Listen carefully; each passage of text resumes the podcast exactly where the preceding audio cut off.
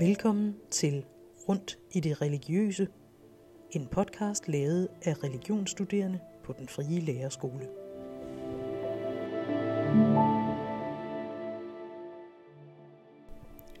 I dette afsnit skal vi høre om Jesu fødsel, som vi kender den fra Lukas evangeliet.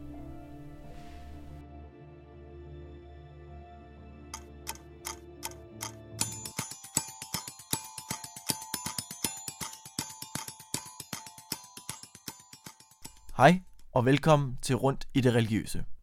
I studiet er vi Nikolaj Rosvig og Karen Guldborg.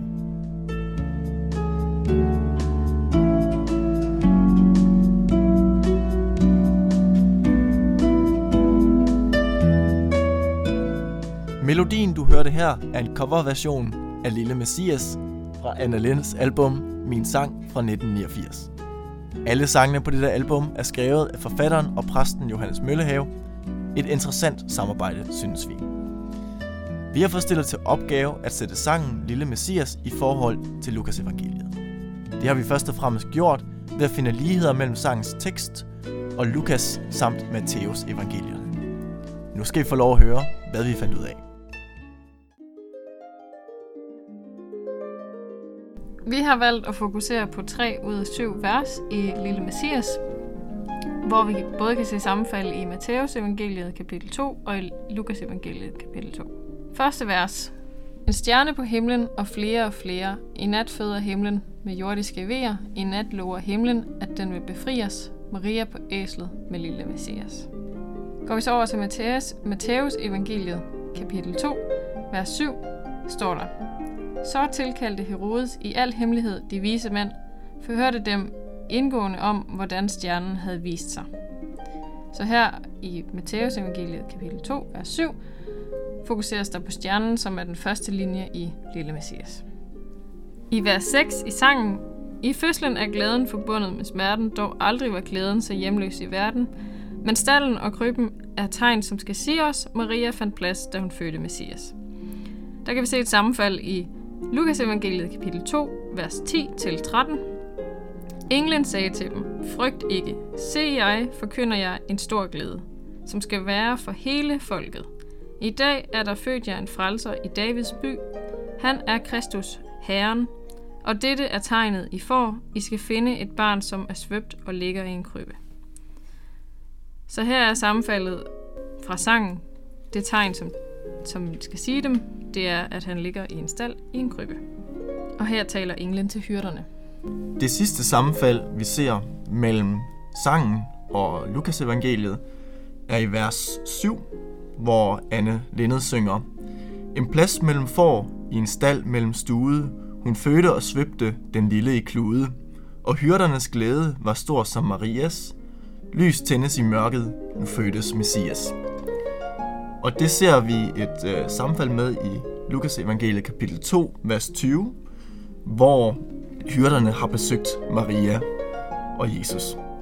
Så vendte hyrderne tilbage og priste og lovede Gud for alt, hvad de havde hørt og set, sådan som det var blevet sagt til dem. Og vi ser altså, hvordan at hyrderne priser det, de har set.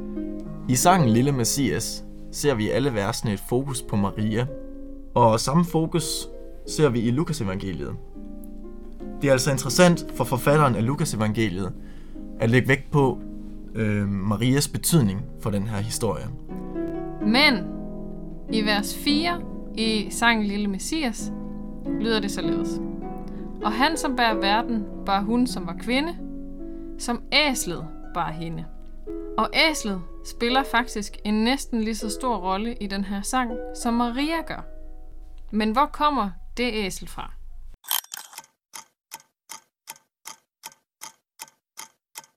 Det viser sig altså, at man kan finde ligheder mellem sangteksten og evangelierne i form af stjernen over Bethlehem og hyrderne og krybben. Samtidig ser vi et særligt fokus på Jesu mor, Maria. Ligesom at Maria har en særlig rolle i Lukas evangeliet. Men vi kan ikke forklare, hvorfor æslet får en særlig plads i sangteksten. Derfor har vi ringet til præsten Helle Bisgaard og spurgt hende, hvorfor hun tror, æslet spiller den særlige rolle, som det gør. Så det er Helle evangeliet, hvor barndomsfortællingen er, ikke også, der er der ikke noget med et æsel, men det kan være øh, opstået af legendestof.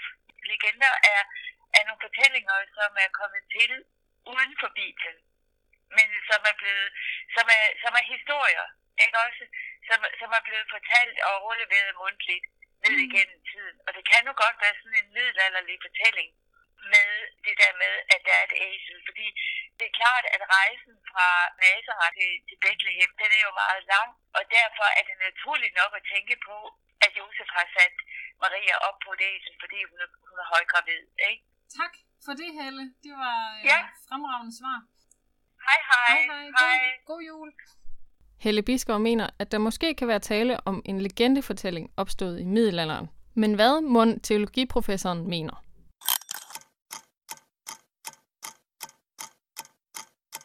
Vi har ringet til professor i teologi ved Aarhus Universitet, Svend Andersen, og spurgt ham om, hvor han tror æslet kommer fra. Når man læser øh, i evangelierne om Jesu fødsel, så kan man jo se, at der findes forskellige versioner. Så man kan sige, at allerede i, øh, i Bibelen selv er der en vis frihed til at, at fortælle den historie. Så det, som øh, Anne Linnet gør, det er jo ikke at, øh, at gengive nøjagtigt, hvad der står i Bibelen, men det er hendes øh, nutidige måde at, at, at, at fortælle den historie på der er jo sådan set enighed om, at, øh, at de der fødselsfortællinger, øh, det er mere eller mindre øh, fantasi fra evangelisternes side, eller hvem det nu er, der har fundet på de historier. Og, og som sagt, øh, det væsentlige, det må være, at øh, som jeg ser det i hvert fald, at øh, Anne Lindet, hun så så at sige, øh, digter videre. Den her tekst, som så er fra Mølle, af Møllehave, øh, den, øh, den afviger, og den, øh, den, øh, fordi den ligesom forsøger at, at udtrykke øh, julens budskab øh, på en, en, en, en nutidig måde. En ting er at øh, så at sige genfortælle øh, Bibelens øh, tekst øh, i et nutidigt sprog. Det her, det vil jeg kalde, det er ikke en genfortælling, det er en gendigtning. Mm. Og det vil sige, at der indgår noget øh, i den, som overhovedet ikke står øh, i Bibelen. Så det er der sådan set ikke noget mærkeligt i, og når det er selveste Johannes Møllehave, der har gjort det, så, så må det jo være okay. Ja, det kan man sige. Godt, held og lykke med det. Ja, tak skal du have. Selv tak, hej. Hej hej. Svend Andersen mener, at der kan være tale om en historisk gendigtning.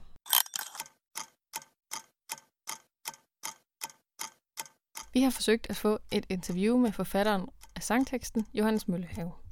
Ugyldigt nummer. Vær venlig og tjekke nummeret og forsøg igen. Efter hårdt arbejde er det endelig lykkes. Hør her, hvordan det gik.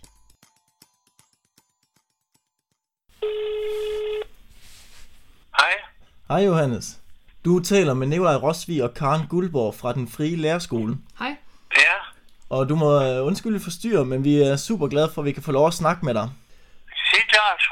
I 1989, der skrev du teksterne til Anne Lindes album Min Sang, som blandt andet indeholder sangen Lille Messias.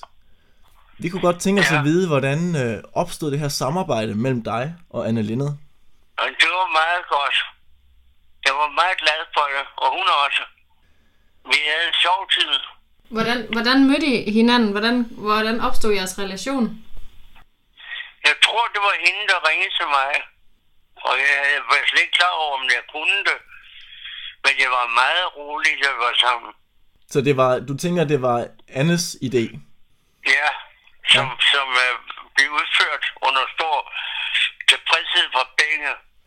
Vi har jo kigget lidt mere på den sang, der hedder Lille Messias. Og vi har både kunne se, at der er nogle øh, referencer fra Matteus evangeliet og fra Lukas evangeliet. Vi har også lagt ret meget mærke til det her æsel, som bliver nævnt flere gange. Øh, Maria, der sidder på æslet.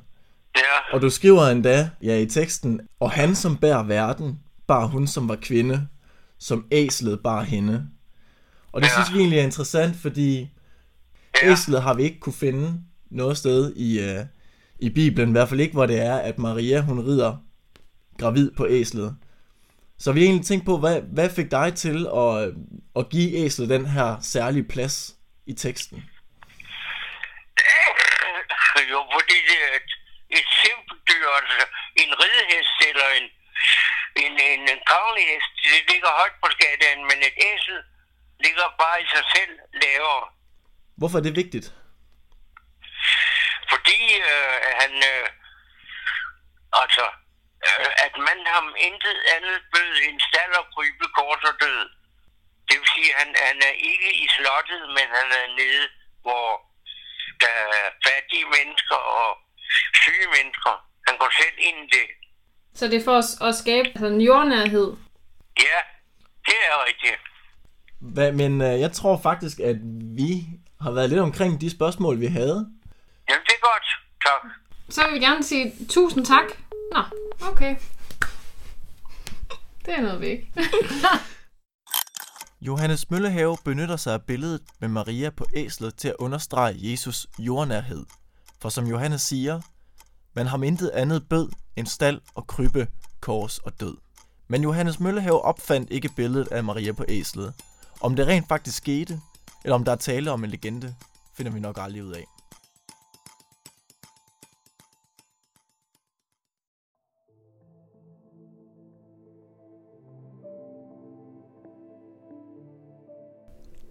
Tak fordi I tog med os rundt i det religiøse.